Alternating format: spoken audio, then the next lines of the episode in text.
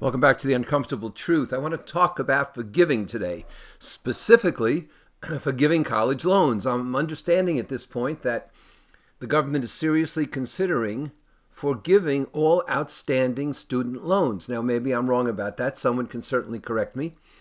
But it raises a few questions. You know, I mean, I have a bachelor's and a master's degree in political science. I'm a member of the National Political Science Honor uh, uh, fraternity. And uh, maybe my education wasn't sufficient enough in politics.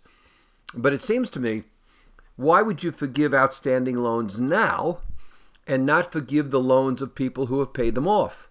Is that just an accident of history, an accident of birth, a lucky draw of the cards? But what does that mean? Why now? And why not people who had earlier loans who paid them off? I paid mine off. In fact, I paid for my kids' college education out of my cash flow. Should I be reimbursed for doing that? And all the rest of you who paid for your kids' educations, should you be reimbursed? What about the fact that when you take out a loan, you're agreeing to terms and conditions for which you are signing a legal document, and you understand the repercussions, supposedly, of not paying it back? You also understand the amount of it what your likely early earnings will be in your first four or five years out of school, and how likely you are to be able to support the size of that loan. I would submit that's a major component of accountability. And accountability should be important in a credit score and qualifying for a loan. It also seems to me that all those people with outstanding loans are going to immediately stop paying for them because the probability is such that they won't have to at all. I also think that people who are aspiring to take loans, who will need loans, will maximize the amounts they get on the assumption that it will all be taken care of. So there's no need to try to be modest or efficient about that. You know, you're supposed to finish college in four years. That was the intent, really. And people going for five or six years, it's not because of advanced studies, it's because of sloth. I would suggest to you that in the United States, which has more schools of upper learning, colleges, universities, and junior colleges than any other country in the world, and most of them high quality, our university training education is certainly better than our primary and secondary public school education by a long shot. I would suggest to you that uh, people who are good students and who are disciplined and who are accountable and who are focused will get a good education no matter where they go.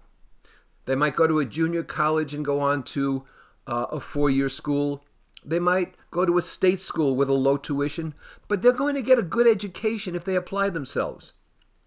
If you're a sloth, you will be a sloth in a state school or at Harvard. Sloth is sloth.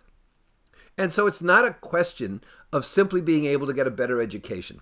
It's often a question of prestige, of what you want on your resume. It's often a question of connections. I worked with a guy at a, a consulting firm in Princeton who kept with him a black book. excuse me, a black book pre-computer, you know, right? Of everybody he had ever met in the Ivy League school he attended. They all went into his black book with a phone number. And he was confident that someday, somewhere, somehow, he would be calling on them for some need. Well, maybe so. But by the looks of him, he didn't do all that well in life. And so, what I'm telling you is this where does this end? Do the banks, out of some magnanimity, out of some benevolence, forgive the loans owed them, meaning it's a bad bet for their investors because profits will be lower? Right now, if the government forgives the loans, covers the banks, pays them off themselves, whatever they do, then we, the taxpayers, are taking that hit because it's going to come out of our taxes and probably result in higher taxes, or the government simply printing more money, which is doing ferociously at the moment, meaning higher inflation, meaning higher cost to us.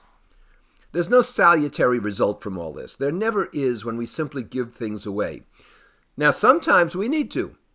I believe in health safety nets. I believe that people should be housed and sheltered and receive care. I don't believe in free rides, though if you don't need the free ride, if you can avoid the free ride, if you can plan better and be accountable, and don't just try to make it through life on what the British are fond of calling the bloody dole. So, I don't know what your predisposition is right now. You might want to get in line for the uh, loan forgiveness. You might want to get in line for ro- loan, I don't know, repatriation. What would you call it? For those of us who already have them and paid them off, fools that we are.